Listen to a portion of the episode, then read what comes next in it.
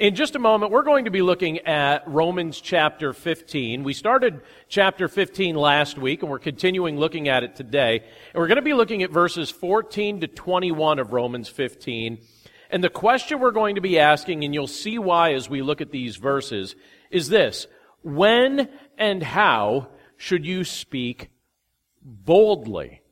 Now, when you hear the word bold or boldly, uh, I, I kind of wonder what comes to your mind, whether you think of that as uh, an issue where maybe somebody's getting in trouble or somebody's crossing a line, or if you think of it as maybe forcefully or strongly. Uh, but in this portion of Scripture, you could see that we are encouraged as followers of Christ to speak with boldness in particular ways at particular times. And if you would take your Bibles and open up to Romans 15, starting with verse 14, I'm going to read these verses for us. And we're going to be, and we're going to be talking about this idea of when and how should we speak boldly. But this is what it says in Romans 15, 14. It says, I myself am satisfied about you, my brothers, that you yourselves are full of goodness, filled with all knowledge, and able to instruct one another.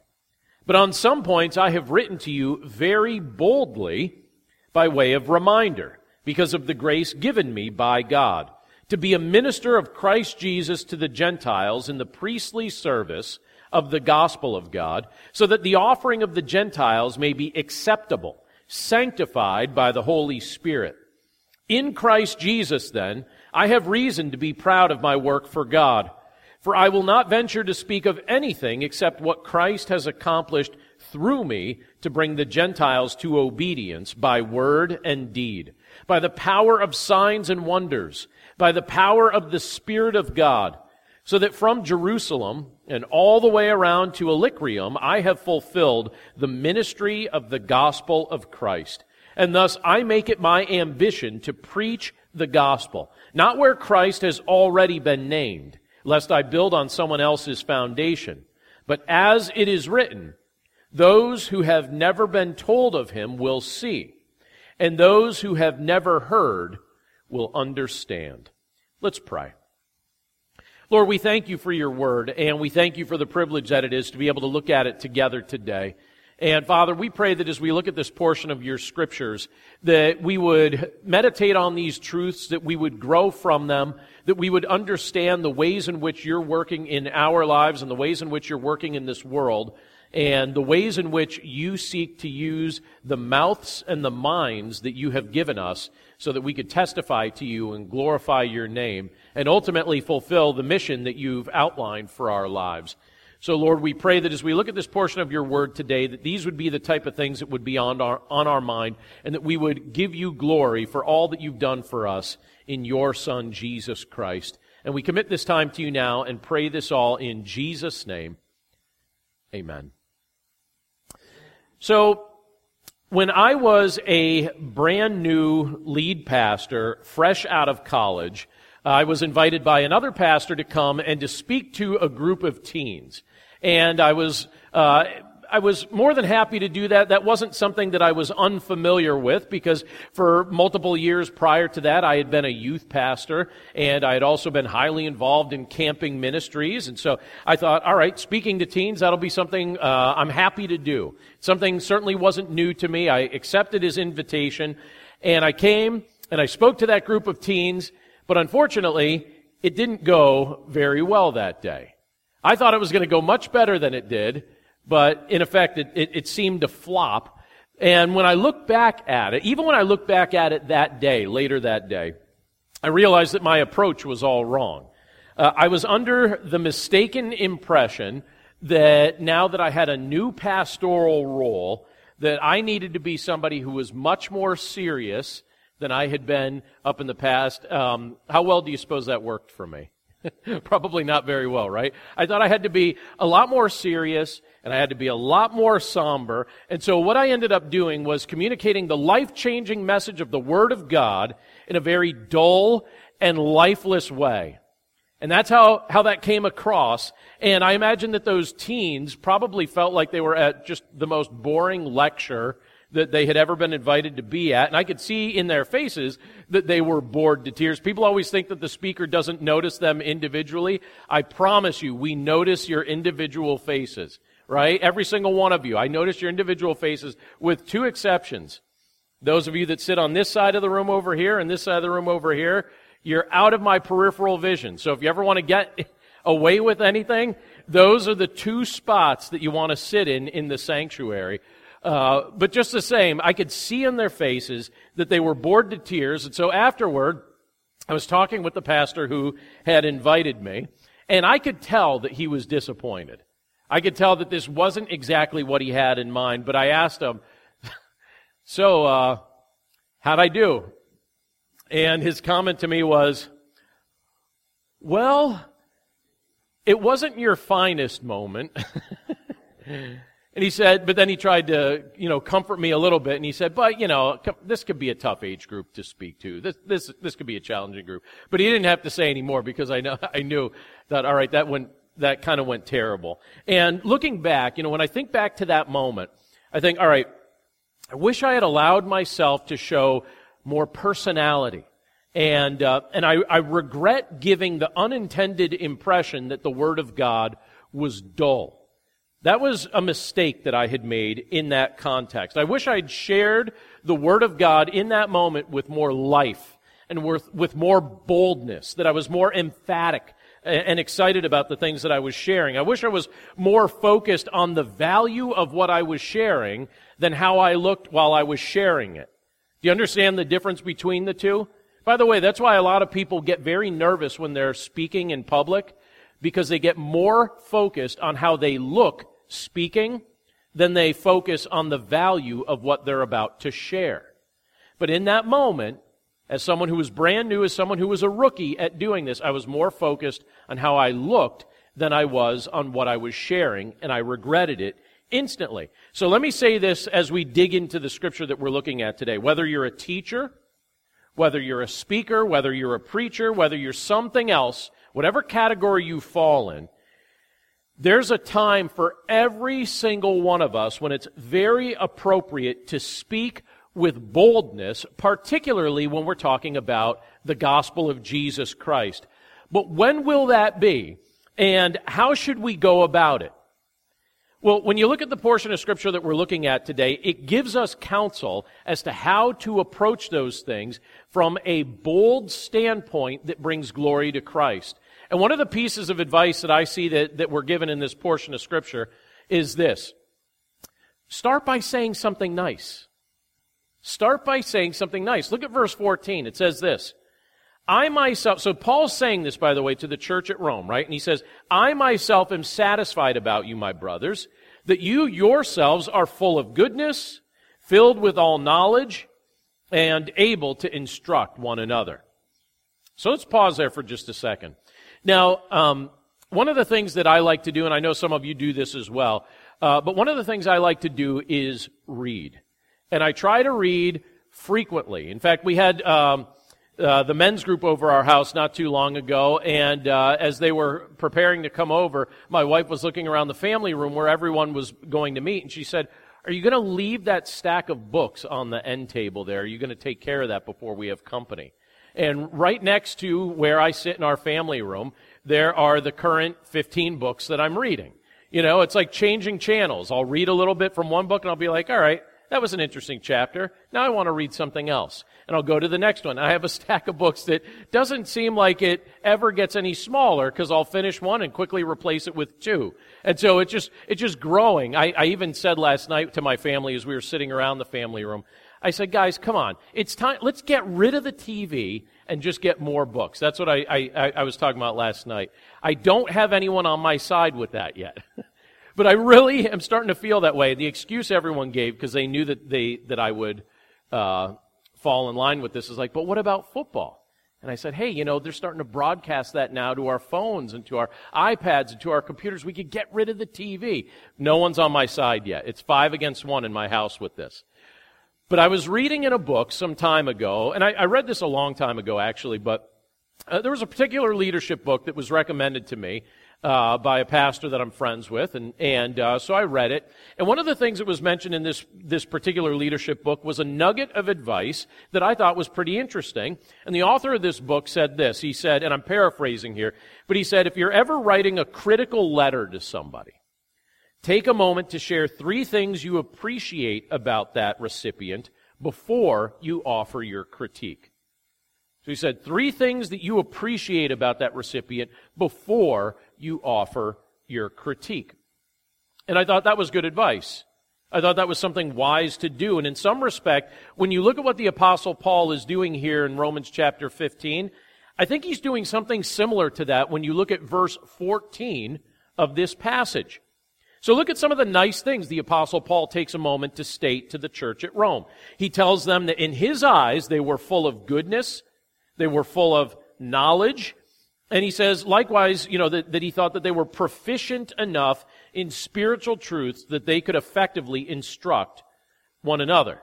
Now, when you look at Paul saying these things and you look at the specific details of what he shared here, I think that was rather kind of Paul to say those things to the church at Rome.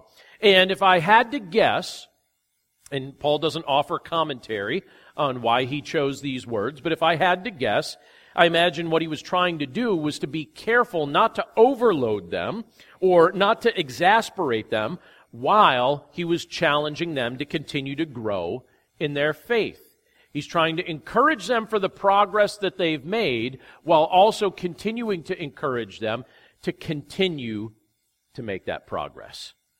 And I think that that's a wise pattern for us to observe. As believers living in the day in which we live, I think we could look at this and learn some things from it. And uh, I think this is particularly useful when you take a moment to just think about those that the Lord's given you the opportunity to influence. So there are those in your life that you have influence over. You have influence over your children. You have influence over your family in general. You have influence over your friends and your acquaintances. You have influence when we gather together for worship here as a church family. We have influence over one another. In fact, when I think back over the course of my youth, some of the most influential people in my life at that period of time were the older people who were part of my local church. They had influence over me. And if you want to truly earn the opportunity to speak into somebody else's life, so if you're an older person looking for an opportunity to speak into a young person's life, or if you're looking the, for the opportunity to speak into the, to, to the life of one of your peers, or somebody like that, or if you're even looking to speak into the life or influence somebody who's older than you, I believe it's wise to follow the example that we're given here by starting with saying something nice. Now, Paul was going to say some things to the, to the church at Rome that were quite challenging, and he already had said some of those things as well.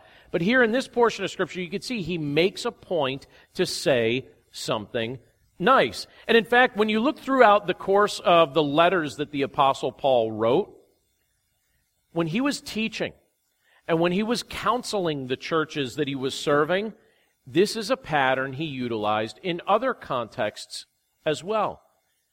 And uh, when you think through some of the churches that he he taught and led, there were some very challenging things that he had to confront those churches about. But he was always trying to be careful not to overload them, or not to exasperate them, or not to overgrieve them. He wanted to point them toward Christ. He wanted to be an effective user of his words, and he didn't want to crush their spirit while he was trying to encourage them to grow in their faith. Speaking with kindness, speaking with grace, with grace, uh, is usually a precursor. It's very often a precursor for us to be mindful to utilize if we're looking for the opportunity to also have the chance to speak boldly into somebody's life. So you speak with kindness. You speak with grace. You start with saying something nice and earn that opportunity to speak with boldness. And as you've earned that opportunity, don't be afraid to gracefully stir people up. Look at how Paul does this here in verses 15 and 16. He says, But on some points, I have written to you very boldly by way of reminder because of the grace given me by God to be a minister of Christ Jesus to the Gentiles in the priestly service of the gospel of God, so that the offering of the Gentiles may be acceptable, sanctified by the Holy Spirit. Now let's pause there for just a moment. I mentioned a few minutes ago uh, an example, a story from my early years of serving full time in pastoral ministry. And uh, allow me to share one more thing that I remember wrestling with during that same period of time. I remember my first year of pastoral ministry. I had just purchased a computer. I had it on my desk. It was the first computer I had ever owned. Now it's kind of like a given that everybody would have a computer. But prior to that, I had never owned a computer. And I thought, all right, I'm going to need a computer to be able to do many of the things that I need to do for word processing and creating different documents and things like that. So I actually went and I bought a computer. I remember that thing sitting on my desk. And each week I would try my best to prepare a thoughtful message from the scriptures. And uh, for a little bit, things seemed to go all right as I was pastoring my first church.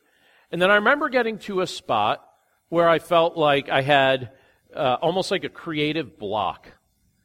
And I remember thinking to myself, I don't know what else to preach on. Now, that's kind of a scary spot to get to when you've only been in pastoral ministry full time for several months, right? But this was what I used to wrestle with in my mind at that time. I, I was 21 years old. And I used to think to myself, all right, there are people in this congregation who have been believers in Christ much longer than I've even been alive. What could I possibly teach them that they haven't heard a million times?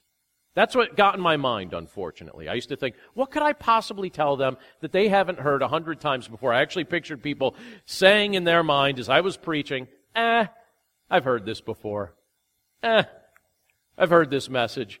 Uh, by the way, um, I'm in the process of, of helping uh, one of our sister churches find uh, guest speakers and candidates for ministry. And uh, last week, someone spoke there, and uh, his topic was on the cost of discipleship. And I just found out that the speaker they have coming today uh, told them his message title was The Cost of Discipleship. So, two weeks in a row, they're hearing a very similar message. Surprise! I guess that's something that the Lord wanted them to hear. But I used to think to myself, what could I possibly say that, that these folks haven't heard before? And it used to bug me. It used to get in my mind. I used to worry about it a little bit. But then you look at a portion of scripture like what we just read from Romans 15. And it communicates to us that basically every, you know, not every teaching moment is supposed to be about communicating something brand new. So you don't have to communicate something brand new every time you preach or every time you teach or every time you speak. That's not what communication is all about. It's not always about new content. Sometimes what we're supposed to be doing is reminding one another of things that we already know so that those truths, which maybe are sitting dormant somewhere in a file cabinet in the back of our minds, get brought back to our, the forefront of our minds once again. So instead of sitting back here forgotten, we start thinking about them fresh. We start thinking about them all over again. And that's apparently what the apostle Paul was trying to do as he communicated in this passage. He wanted to remind the Romans of the ways in which the grace of God was at work so that they wouldn't miss it, so that they wouldn't forget it, so that they wouldn't stop thinking about it and put it back in their minds somewhere far away as if it was something that they didn't really need to think about anymore. And so we could see Paul doing that here. But by the way, Paul isn't the only one of the apostles who made a point to remind people of what they already knew. You could actually see the apostle Peter attempting to do the same thing for the church during this era eh, when Peter's talking in his second epistle. In fact, look at what he says in 2 Peter 1:13. Peter said, "I think it right as long as I am in this body to stir you up by way of reminder." to stir you up by way of reminder. In fact, this was the verse that when I came across this during that first year of my ministry, that the Lord used to speak to me about this very issue that I was wrestling with. And I remember at that point thinking, wait a second. It doesn't just have to be new content. Sometimes the Lord wants you to stir his people up by reminding them of things they already know and they just haven't thought about recently. And you see Paul doing that here in Romans 15. You see Peter doing that in 2 Peter chapter 1. And basically, as men who were empowered by the grace of Christ, you have Paul and Peter trying to gracefully stir up the early believers. And to some degree, it, uh, it, appears from these verses that we're looking at from Romans that Paul was trying to help the church at Rome to appreciate the nature of the ministry that the Lord had entrusted to him.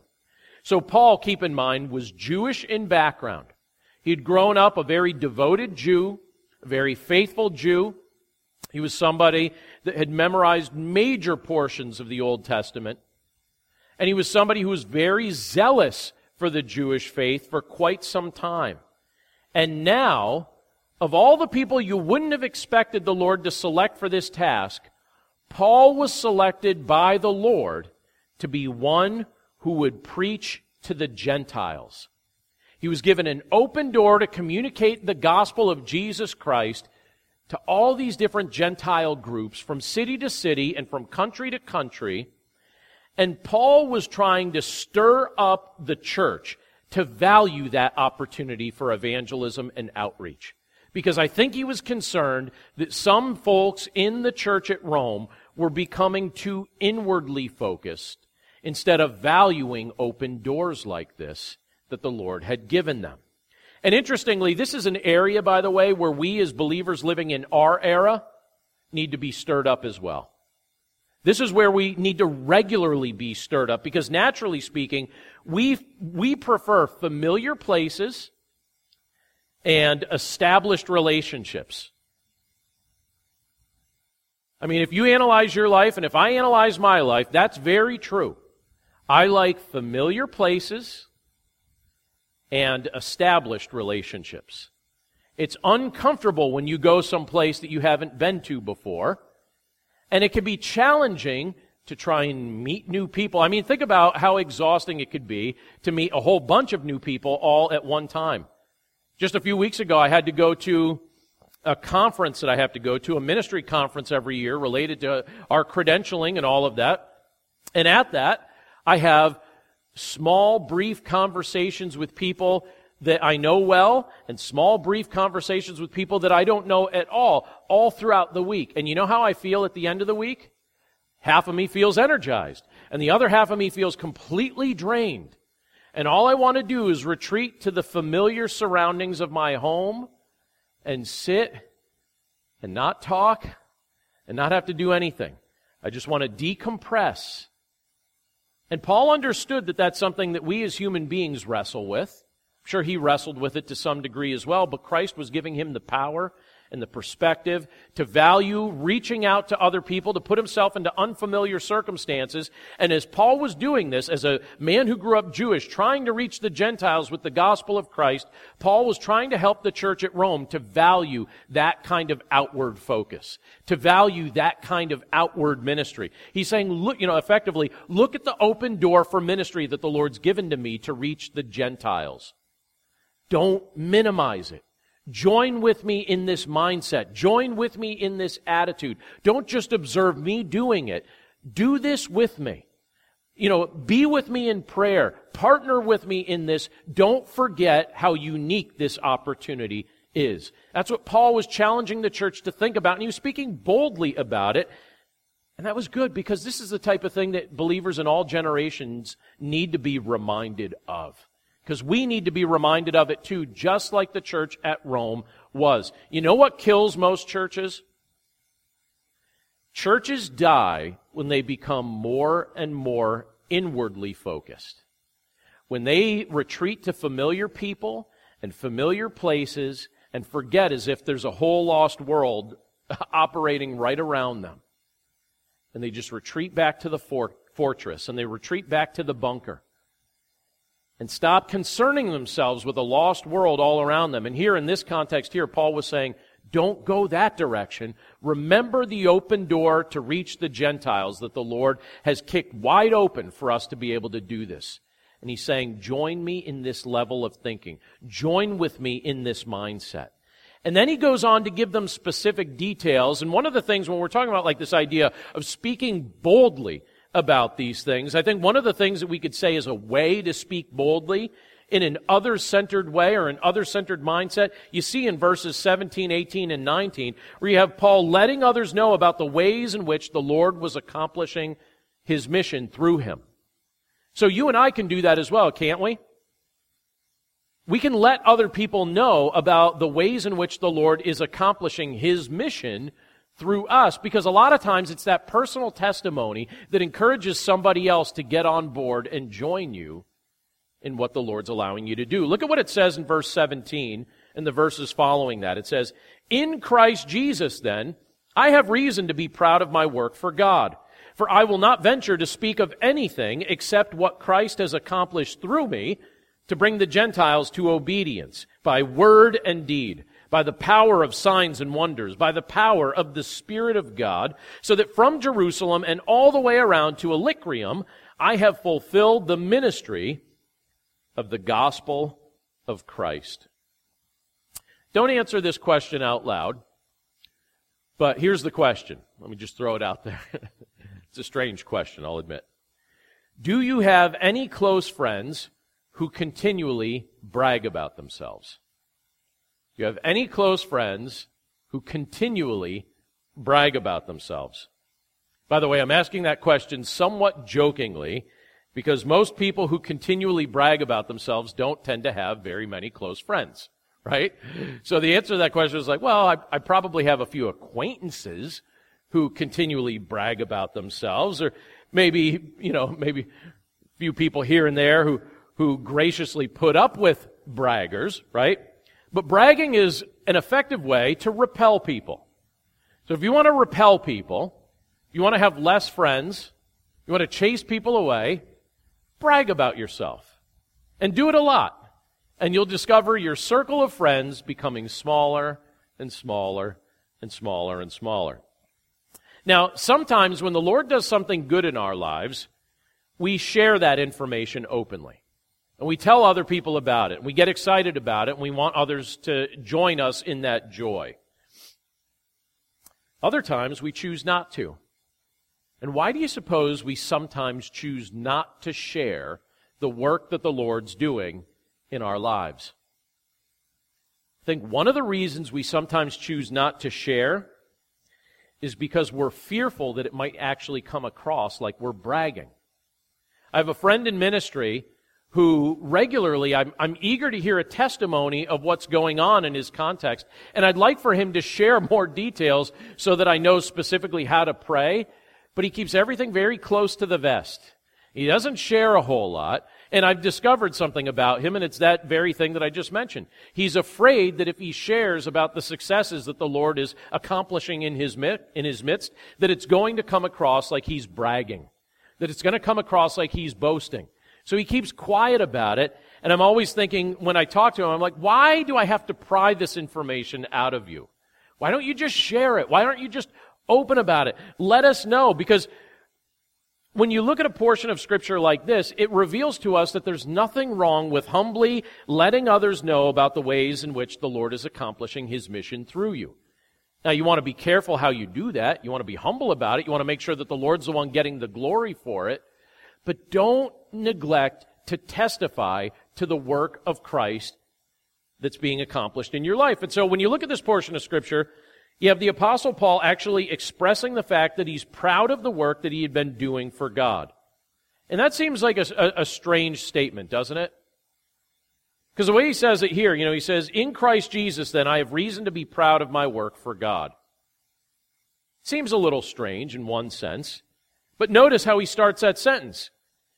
He stresses that this emotion or this perspective was in Christ Jesus. So he's not talking about being proud of himself in the flesh.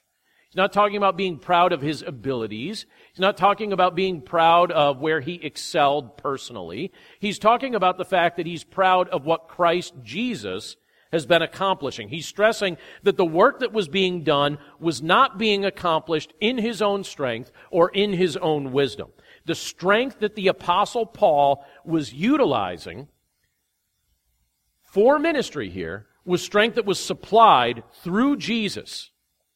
And Jesus was the one that Paul was careful to glorify as he testified about the fruit of the work that's being done here. In fact, Paul even stated that he wouldn't even bother to speak about work that he had done in his own strength because his goal was to testify to the work that Jesus was doing in and through him. So what was Jesus doing in and through the apostle Paul that Paul was so excited about and that he was testifying about? Well, we're told here that the Gentiles, that it wasn't just a matter of him going to the Gentiles and proclaiming, but we're also seeing that there was fruit from it in that the Gentiles were coming to faith in Christ and they were demonstrating the genuineness, the genuineness of their faith by living in obedience to the Lord. The way it's phrased here in this portion of scripture, says, he says, For I will not venture to speak of anything except that, except what Christ has accomplished through me to bring the Gentiles to obedience by word and deed. So the genuineness of the faith of the Gentiles was being demonstrated by their obedience to Jesus Christ. Very much the same as how the genuineness of your faith or my faith will be demonstrated. I can't tell you that my faith in Christ is genuine if I live in disobedience to Christ. If the pattern of my life is one of disobedience to the Lord, would you have any reason to believe that I have genuine faith in Christ? And here you have Paul saying, look at the fruit of what the Lord's doing here. These Gentiles who have grown up in paganism, who have grown up completely rejecting the Lord, have now come to faith in Jesus Christ. And that faith is being demonstrated to be genuine because of their obedience to Jesus Christ. They're living in obedience to the Lord in the midst of a culture that does not encourage them to do so. Do you ever wonder what our culture might be like 20 years from now? Or 30 years from now? I'm kind of curious because there's some things that take place right now that I'm very much uncomfortable with. And I look at that and I think to myself, okay, well, you know, I'm at the season of life where my kids are all getting older, and one at a time they're going to be now moving out of the house. So I've already started thinking about the next season. I have friends my same exact age who have already started having grandchildren. So I think, all right, well, grandchildren, that's, that's coming around the corner. And I've already started thinking, all right, what's it going to be like for them?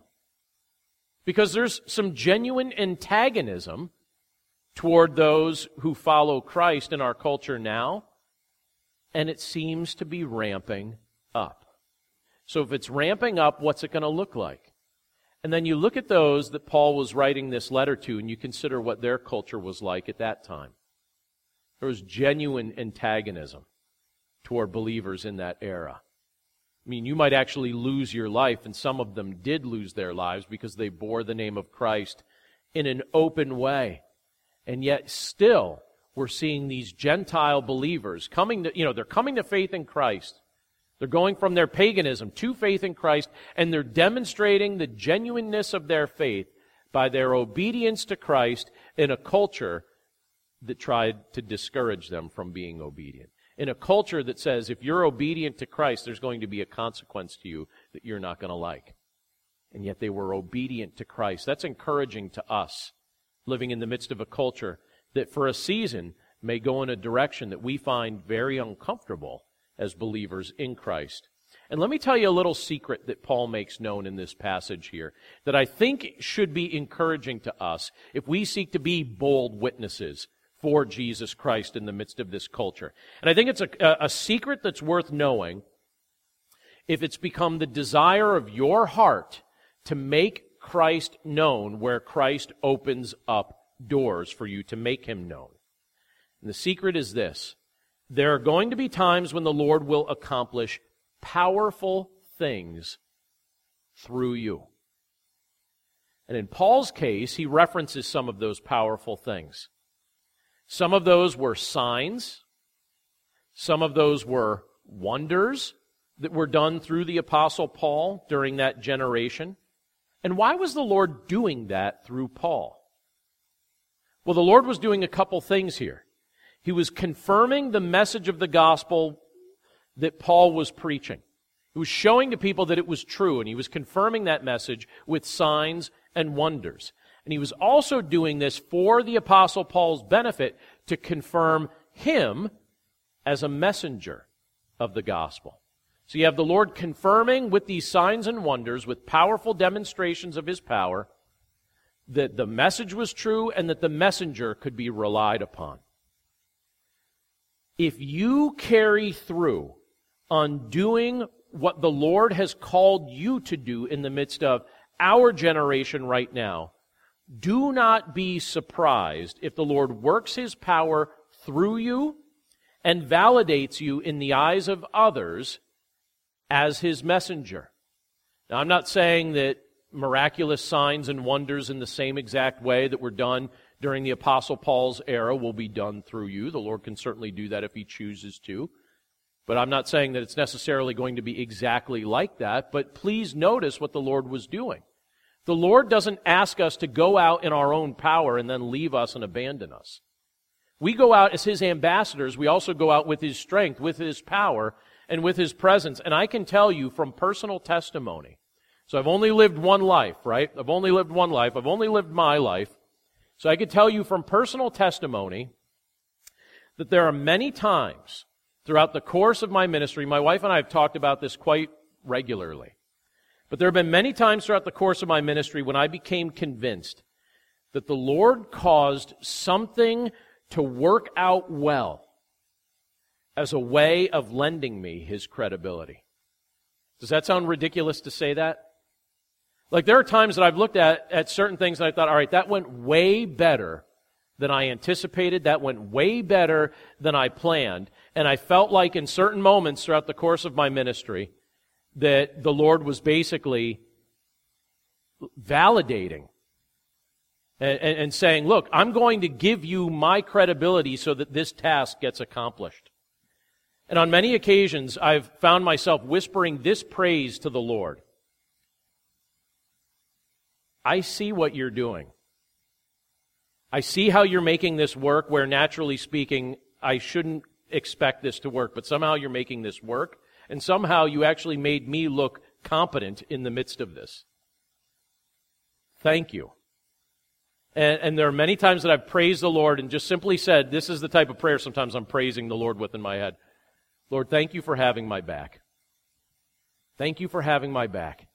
And one of the things He's given me confidence about is that when He asks you to step out on faith, he doesn't ask you to step out on faith and then leave you there as a spectacle to just laugh at from heaven, right?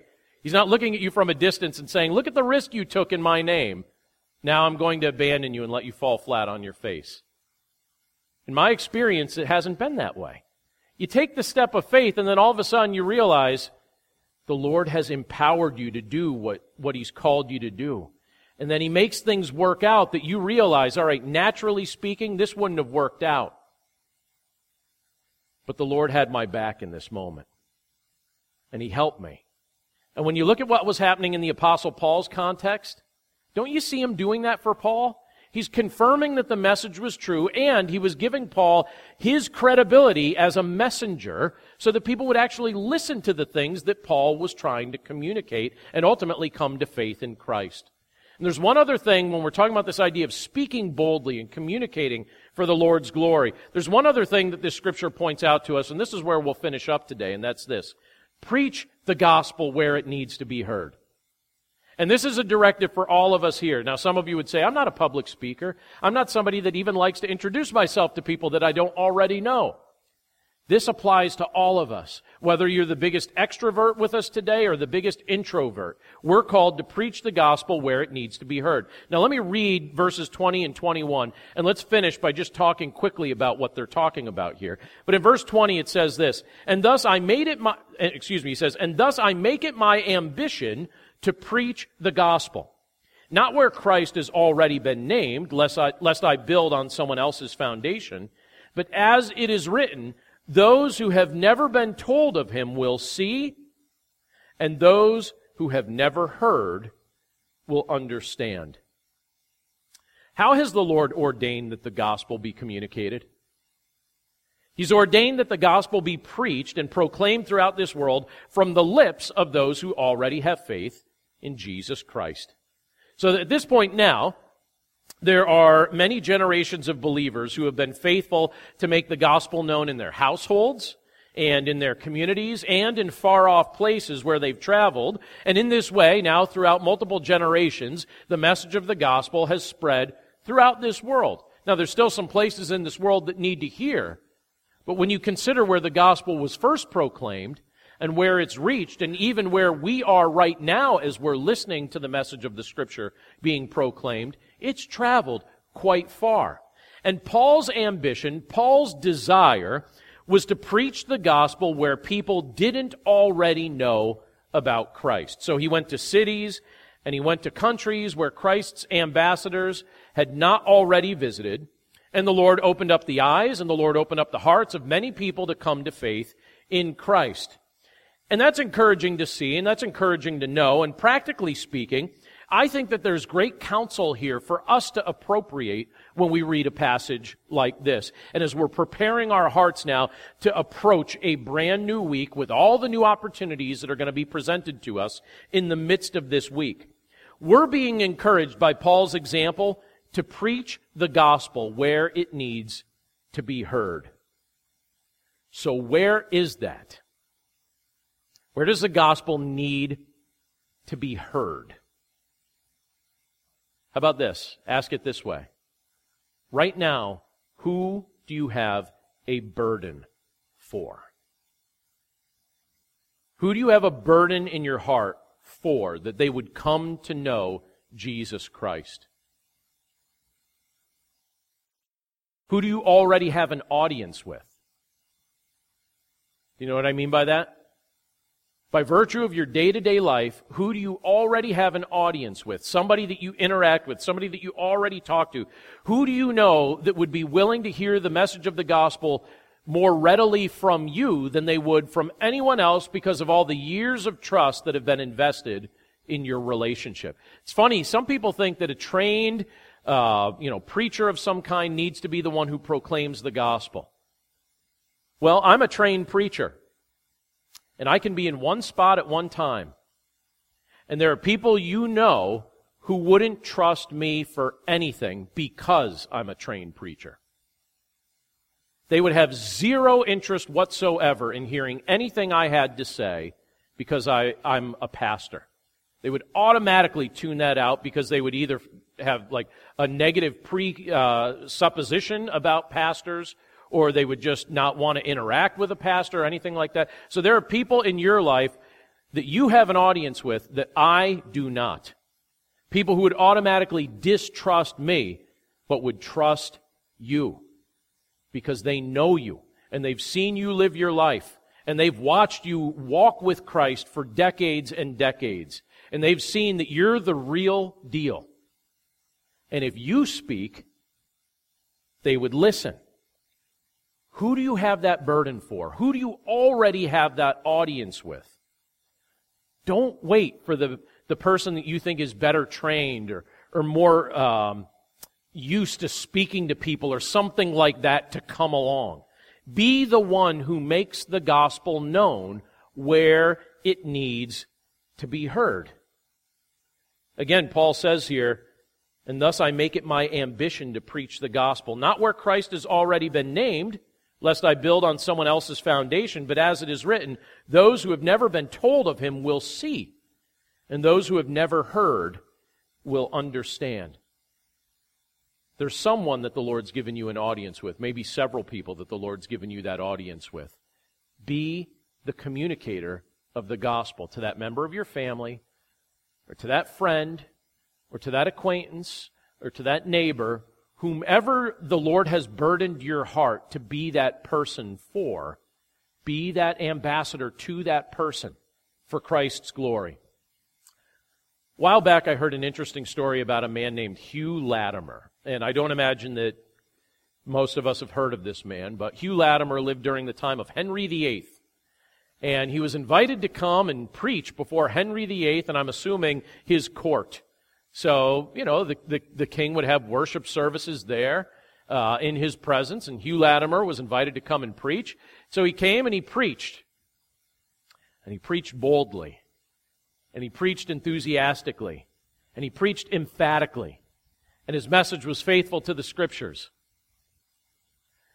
And then after he preached, Henry VIII was ticked.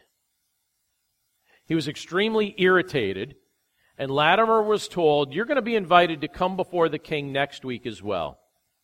And you're going to be given graciously a second chance, or mercifully a second chance to speak. But this is what you're going to do when you speak. You're going to apologize for the offenses that you just made today. So you're going to come back next week and you're going to apologize to everyone that sat through that message today because you've offended the king and his court. So imagine being put in that spot. Round two. You come before the king. What would you say? So Hugh Latimer gets, and Henry VIII wasn't somebody that messed around, right? I mean, his track record of killing people was pretty, uh, you know, what would you say? Pretty regular. You know, there were plenty of people that lost their lives and lost their heads because of Henry VIII. So Hugh Latimer gets before Henry VIII a week later. And he stands there and he says, Well, you're the king, and you have the authority to take my life if you choose. And that's not something I dispute.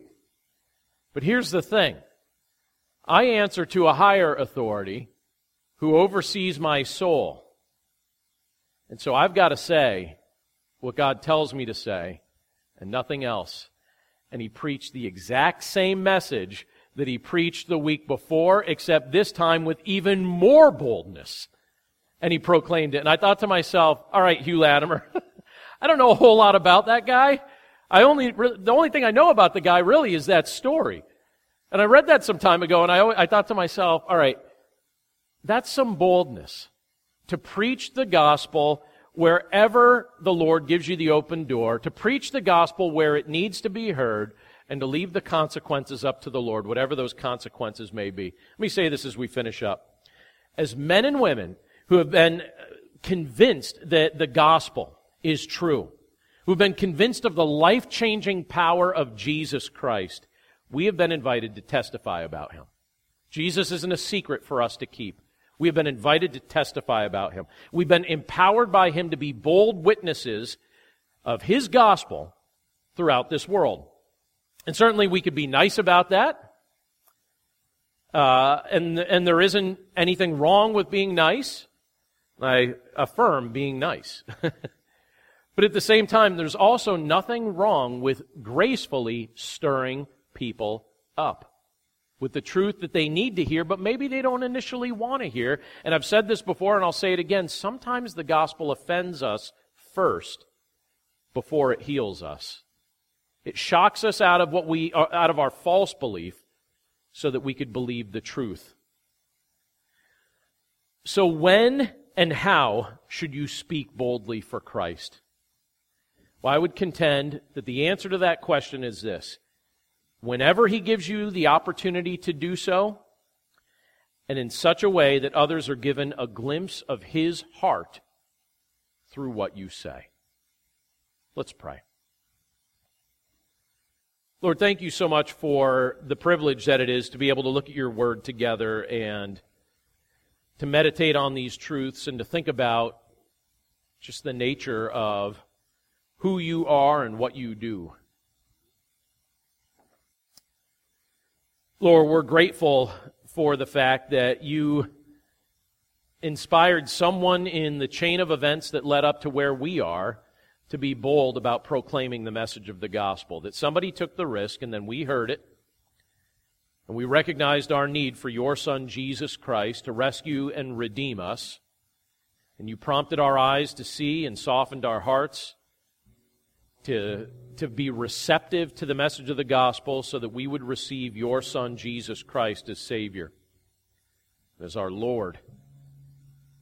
So, Father, we're grateful for the fact that you have orchestrated that in our lives. And we pray that by your grace that we would be less concerned about how we look and more concerned about the message that we communicate.